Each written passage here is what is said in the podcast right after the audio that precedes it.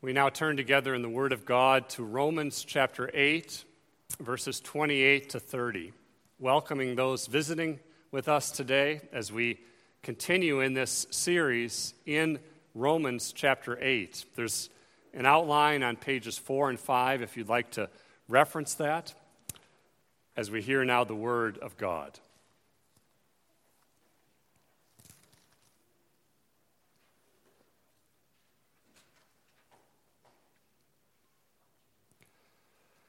And we know that for those who love God, all things work together for good, for those who are called according to his purpose. For those whom he foreknew, he also predestined to be conformed to the image of his Son, in order that he might be the firstborn among many brothers. And those whom he predestined, he also called.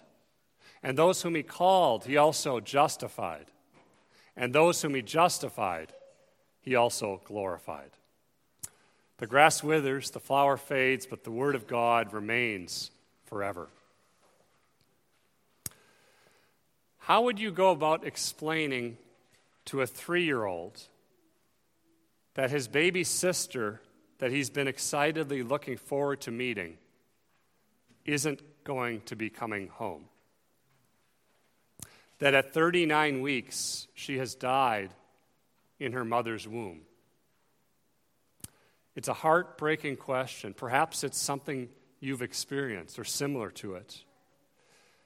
Professor Jonathan Gibson had to face this and his wife as well when their daughter Leela was stillborn in March of 2016.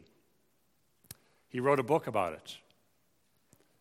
In the book, which is titled The Moon is Always Round, we read of how he teaches his son difficult questions and difficult sufferings. When his son Ben asked, Why, Daddy? he said, I don't know why, but the moon is always round. He was referring back to a catechism that he had taught his son a few weeks before. Ben, what is the shape of the moon tonight? Answer the moon is a crescent moon or a half moon or a full moon. Question What shape is the moon always? The moon is always round. Question What does that mean? God is always good. Little did he know how important that catechism would be in the life of their family. It became a way for them to discuss the death of this child. The moon is always round. Simple enough for a two year old to grasp, profound enough to move an adult to tears. We have the book. I've not been able to read through it without crying yet. In God's providence, it's an amazing gift to the church. The moon is always round, even when you can't see all of it. And God is always good, even on days and in seasons and maybe even years when you can't see it. We see that today in Romans 8 that God has loving purposes for you, his people, from eternity past to eternity future. We see a chapter, Romans 8, with a set of verses today that are designed to encourage you that you would be built up, strengthened to love and enjoy the Lord no matter what is going on now and in what awaits in the future of your life. First, the goodness of God's purpose. Romans 8:28, one of the most well-known verses in the Bible, one of the most misunderstood verses in the Bible. What is it telling us? It's teaching us about the comprehensive sovereignty and goodness and love of God. As one man says, here is what this verse means Our bad things turn out for good. The good things that we have cannot be lost, and the best things are yet to come. We need to, first of all, though, understand what this verse is not teaching. Verse 28 is not a cold, philosophical, rationalistic, just get this into your head and everything's good. This is not fatalism. It's not determinism. Paul's not saying just be resigned to bad things. He's also not saying everything will be great in the end, like a Pollyannish, foolish optimism. He's not saying that every cloud has a silver lining. It doesn't. He's not saying that God will make all things become good. This is not teaching that everything works out at all times for good for everyone. This is for those who love Christ, who are called according to his purpose. So if someone dies outside of union with Christ by faith in Jesus, all things eternally are not working for good. He's also not saying here that all things are good. Some things are evil. Bad things are not blessings in disguise, they are bad things. Sin, suffering, persecution, sickness. He's also not saying if you become a Christian, things will go better for you and you won't experience bad things. All things working together for good doesn't mean all of our circumstances will be good if we love God. All the same things that happen to everyone else will happen to people who love God sickness, broken relationships, death. So, all things work together for good doesn't mean, okay, better circumstances automatically. Sometimes you are filled with a season of grief and things don't go at all as you hoped. This verse is also not saying, as one man says, that, okay, I didn't get into the school I wanted, so there must be a better school for me to get into. All things work together for good. It's not saying, I didn't marry the girl I wanted to marry, so there must be a better one for me to marry. That's not the promise, is it? If that has happened to you, that's utter grace. But there are plenty of people who didn't get into another school after one said they couldn't get in. Plenty of people who didn't marry someone after someone said, I don't want to marry you. This verse is also not saying that things on their own work together for good. There's no such thing as karma or the force or luck things on their own don't work for good, what do they do? They fall apart, including our body, because we're in a fallen world. This verse should not be used as a slogan. In the hours after someone suffers the death of a spouse, they don't want us to come up to them and say, Remember, all things work together for good. That's not at all what this verse is to be said or used for.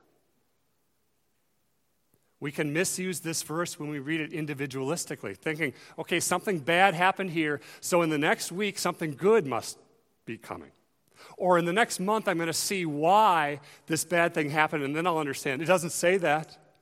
We may not see in this life how this is working out. What does this verse mean? We know. Isn't that important in light of the context? Last time we saw there are things we don't know. We struggle with how to pray for God's will to be done. Remember that? Now he says you can have assurance, Christian, certainty, the providence of God. All things work together. The Almighty, everywhere present power of God. He upholds heaven and earth. He governs things so that the years that are fruitful and the years that are barren, the times of health, the times of sickness, the times of riches, the times of poverty, do not come to you by chance, but by his fatherly hand. We know reminds us of suffering. That's what he's been talking about back to verse 17. If anything is going good in your life right now, beloved, it's because God is working it together. The fact that we're here and able to gather on the Lord's Day is God's grace and mercy. The fact that there's someone in your life who loves you and will give you a hug today in spite of my selfishness and sin, that's God working it together for good. If you have food to eat, anything good in your life right now is God's grace to you. What about the other things? As Derek Thomas says, things I don't understand, things I wish didn't happen that do, things that I want to happen but don't. God is at work. John Newton grew up in the 1700s. He was the child of believing parents. His father died when he was young. His mother raised him and taught him the Westminster Shorter Catechism until she died when he was six. He went off to sea, became the most immoral sailor of them all, he says. He was a slave trader in Great Britain. His testimony was I could never escape what I was taught as a child. The truth of the gospel he was instructed in, the word of God, the Spirit of God would not let him go. Andrew Peterson sings a song along these lines You'll find your way. Newton was in a storm at sea one night. He lashed himself to the mast so he wouldn't be swept over. He cried out to God. God spared him, He saved him. He brought him to Christ. Newton became a faithful pastor in Great Britain for over 40 years, had a huge impact in the life of William Wilberforce and the abolition of the slave trade at that time, in the life of William Cowper, whose song we just sang, God Moves in a Mysterious Way. He wrote Amazing Grace. John Newton said, Everything is necessary that God sends. Nothing can be necessary that God withholds. One man said at least 50% of our despondency and discouragement isn't that bad things happen to us, it is that we are surprised that bad things are happening to us. We're shocked. We say, Well, I love God, so this shouldn't happen. But that's not the promise here. We think that's not how it should be. And we live in a world when something bad happens to someone, what do they do? They sue them. Things ought to go right, they think. Do you remember Joseph? We read part of this to our children last night in a storybook. Joseph's own brothers hated him. They conspired to do away with him. At age 17, they sold him to traders, who then sold him to a man named Potiphar, who then had Joseph in a very important position as overseer of the house. Then Joseph is falsely accused of rape. He's imprisoned for 13 years. At age 30, God brings him out of prison. By the time Genesis is near the end, at chapter 50, Joseph says to his brothers, You meant it for evil, but God intended it for what? Good. What his brothers did was evil. But God had a purpose beyond that. God was keeping his promise to Abraham, ultimately leading to the coming of Christ. God is never culpable for sin. The Westminster says that the first cause of all things is God, but there are secondary causes. Satan, our own sinful hearts.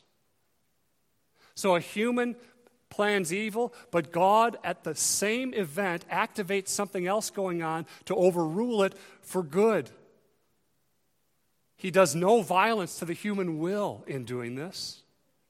It's a mystery. We can't grasp it, but we see it most clearly in light of the gospel itself. Acts 2 and Acts 4 says Jesus was delivered up according to the definite plan and foreknowledge of God.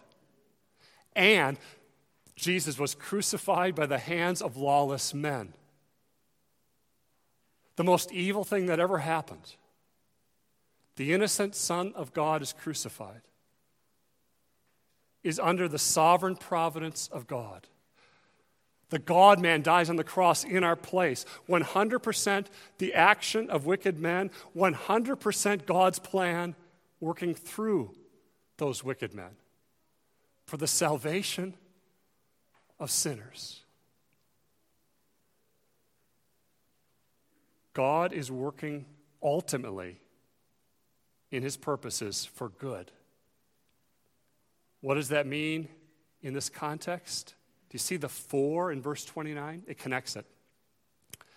God is working for your good to conform you and me to the image of Christ. God is good. God's creation is good. God's redemption is good. You remember Lucy, kids? She says, Is Aslan safe? Safe, said Mr. Beaver. Who said anything about safe? Of course, he isn't safe. But he's good, I tell you. He's the king. God is good and glorious. And when he wants to work in your life, what he's doing is to make you more like Jesus. And what this means practically is we begin to praise God by the Spirit of God more often. If anything goes well in our day, we thank God for it. We praise God in it. And when bad things happen, like they do, God's Spirit produces patience in us and trust in the Lord that we might be patient in adversity, thankful in prosperity, and have a firm confidence in our God and Father. That no creature can separate you from his love, dear one, since every creature is in his hand. And without his will, they cannot so much as move. What often happens in the trials of life, the adversities, is God is teaching us patience. And how do we grow? Because we see how patient God is with us. And as Sinclair Ferguson says, we breathe in the family atmosphere. We learn by the Spirit to mimic Christ. Here's an application Ferguson brings Have you ever been with a Christian or yourself, being this person, who, because of something that has happened, they've lost the plot? A fuse has been lit and they've way overreacted. Easier to think maybe of yourself than someone else right here. And then maybe you or that other person realized someone else was nearby. And you or them became flustered and you said, I don't know what came over me. I'm really a very patient person. Ferguson says, Do you know what we want to say at that point? Actually, you're not really a very patient person at all. You're an impatient person whose patience level has never really been tested. It's being tested now. Patience grows through situations that are likely to create impatience in us, he says. When it is tested, the Spirit uses it to mature us. We know all things work together for good. How do we know that? Secondly, the outworking of God's plan. Paul wants your assurance in the gospel and in Christ to grow. He wants you to see the steps that God takes in your life, as one person called the golden chain. Five chains, five mountain peaks to show God's eternal plan at work to make you more like Christ and to bring you to glory. This set of verses, 29 and 30, show you that salvation began with God's eternal decree in eternity past. It is executed through the administration of the covenants. The covenant of grace ultimately fulfilled in Christ, the new covenant in his blood. It's applied to you at the time of conversion. And this brings up a point, as one man writes. You might think today, I don't really care about these things. You might think, I don't like the word predestination. I want to take it out of the Bible. I don't want to think about things that happened in the past. Here's what one man says If I came up to you today and I said, I'm going to give you $10 million, you would say, That makes me very suspicious. There's no way. But if I pulled out something that could point to the fact that a wealthy relative died and wrote you in the will that you were to receive $10 million, would you then say, I don't care about that decision? That was made long time ago. It's an old document, it's very contentious. Let's forget about it. Would we say that? No. And this man says, What God foreknew and predestined is 10,000 times more relevant to our life now and forever than $10 million. This is a precious promise. It says, For those whom he foreknew. What does that mean? Verse 29. Some people say, well, it means that God looked down the corridor of time and saw that in March of 2023, Jimmy would trust in Christ and that God chose Jimmy on the basis of what he saw Jimmy would do. In that case, it'd be like watching an old sporting event that already happened.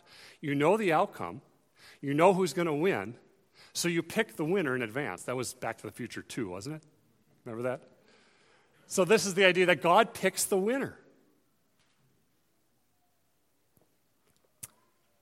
If that's what's being said, do you see what begins to unravel?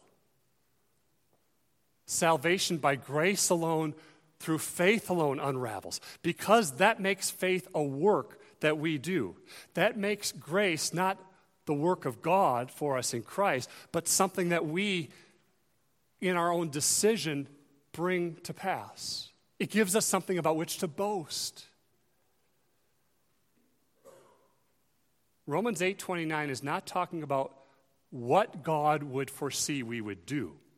It's talking about those that God foreknew, which means foreloved. You see what it says in verse 28? Those who love God, those who are called according to his purpose, are the same those he foreknew and predestined and called and justified and glorified. The same group.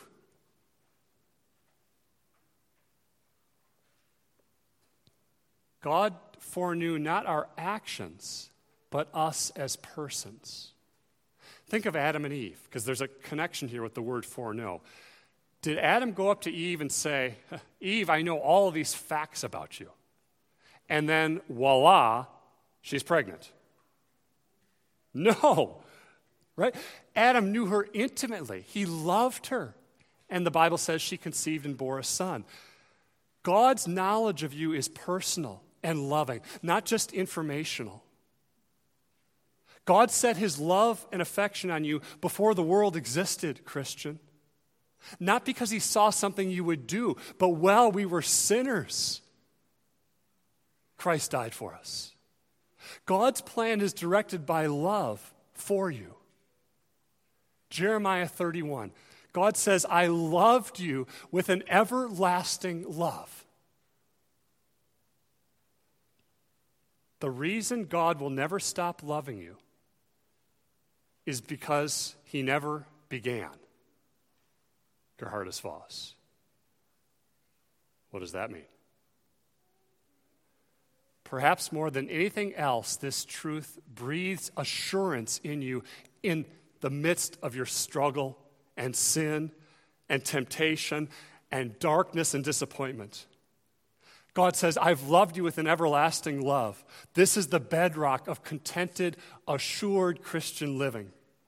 This is the anchor that keeps you by the Spirit attached to God, not an anchor that keeps you from the storms that crash, but an anchor that keeps you from being sunk by those storms.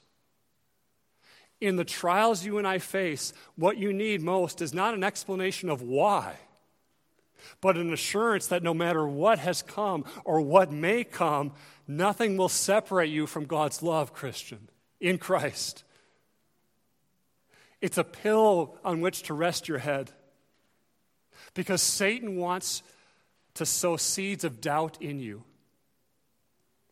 If God really loved you, this wouldn't be happening.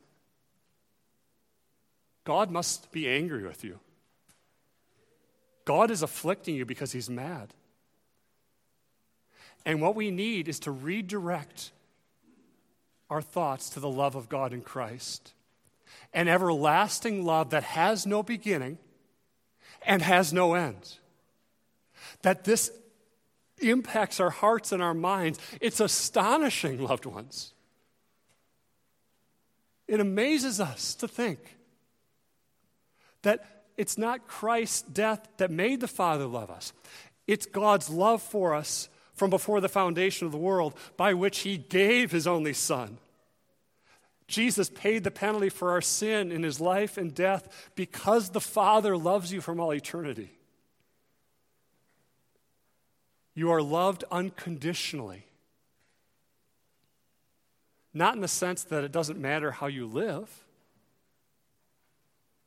If we live any way we choose, we show that we need to be born again and saved from the coming wrath, Ian Hamilton says.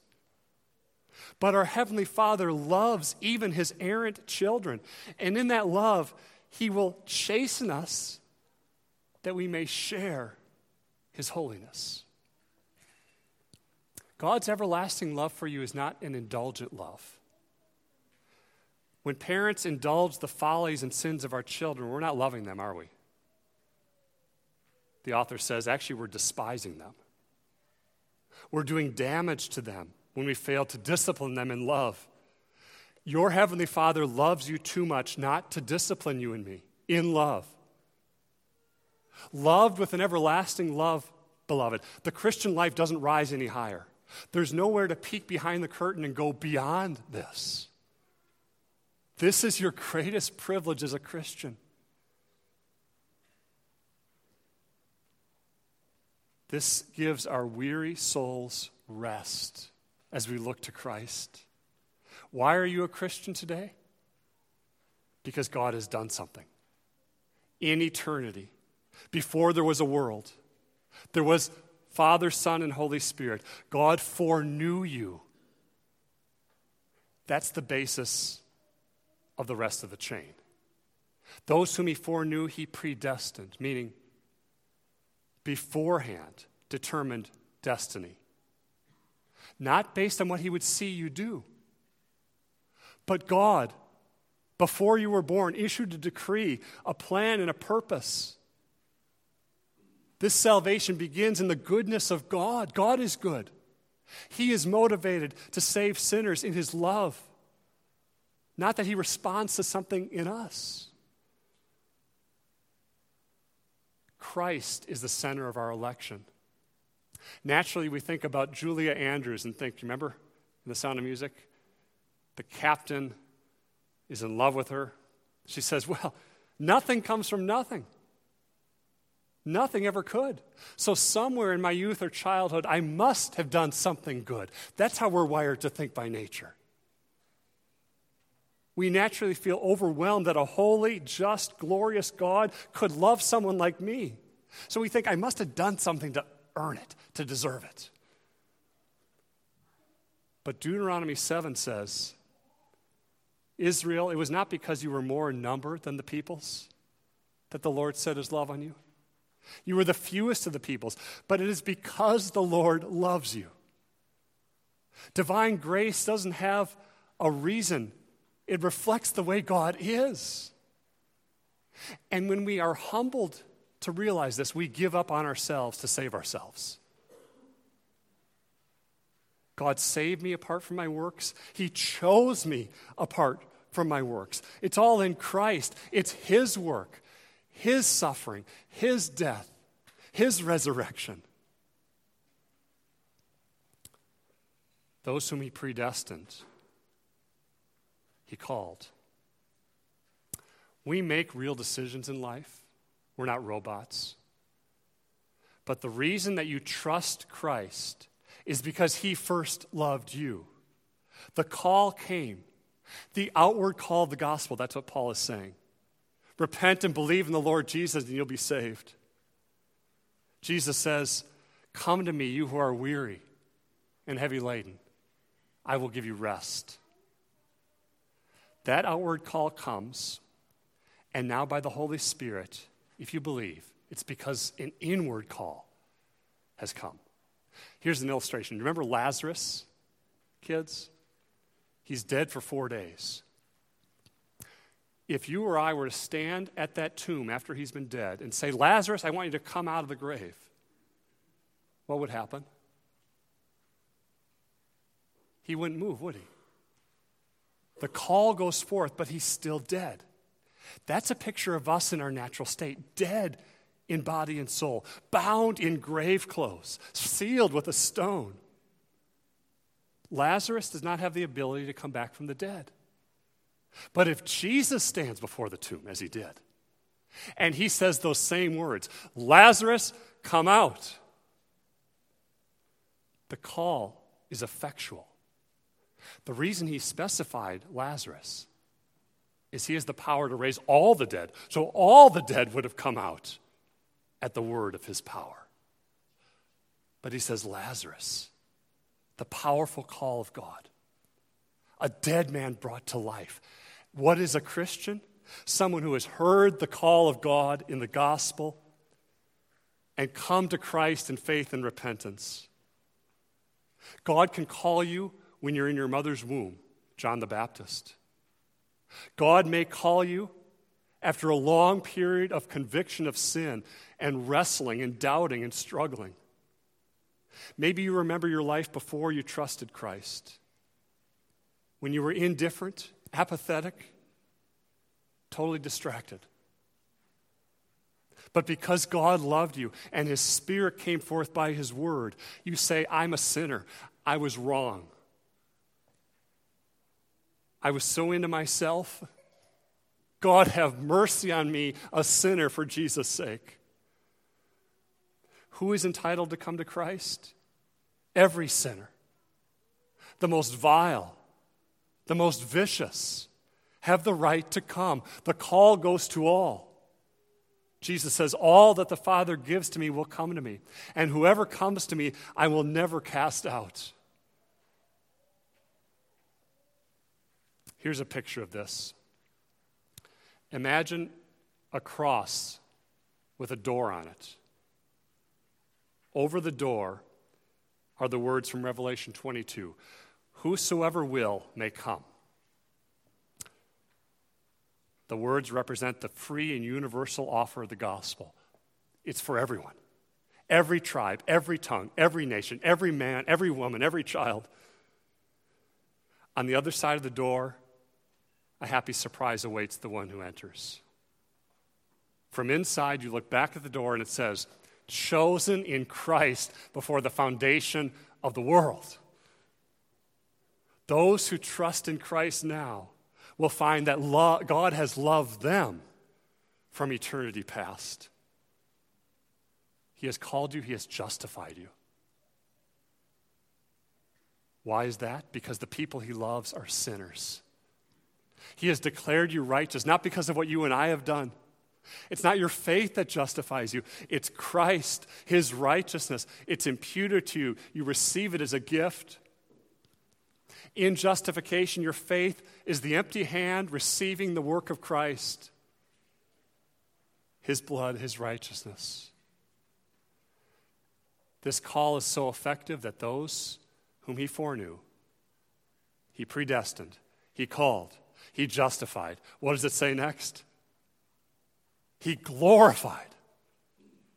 The decree of God renders this certain, even though this hasn't happened yet. The elect, not yet born, are already glorified according to God's purpose. That's astounding. God speaks of events in the past, eternity past, foreknowledge, predestination events in the present, calling and justification, and now future glorification. That's how great God is. He's working all things for your good. This comforts you. He saves sinners. He doesn't wait for sinners to cry out and come to Him if they have enough works or merit to come. If I can just do it myself, I just need a little help. No. God saves helpless, dead sinners through Christ. Glorified. The day when there will be no more shame over past regrets, no more guilt, no more sin, no more suffering, no more death. God is guiding his eternal plan to this end. That will comfort you that right now he is working all things for your good. Because what's the ultimate answer to what are the good things God is working for you? What's the ultimate? Glorification. God will bring you all the way home. The good in the end is that you will be with the Lord, glorified, without sin evermore. Dear Christian, God didn't start loving you, He didn't begin to choose you. He has always loved you, and you have always been His in His sovereign purpose. Amen. Let's respond together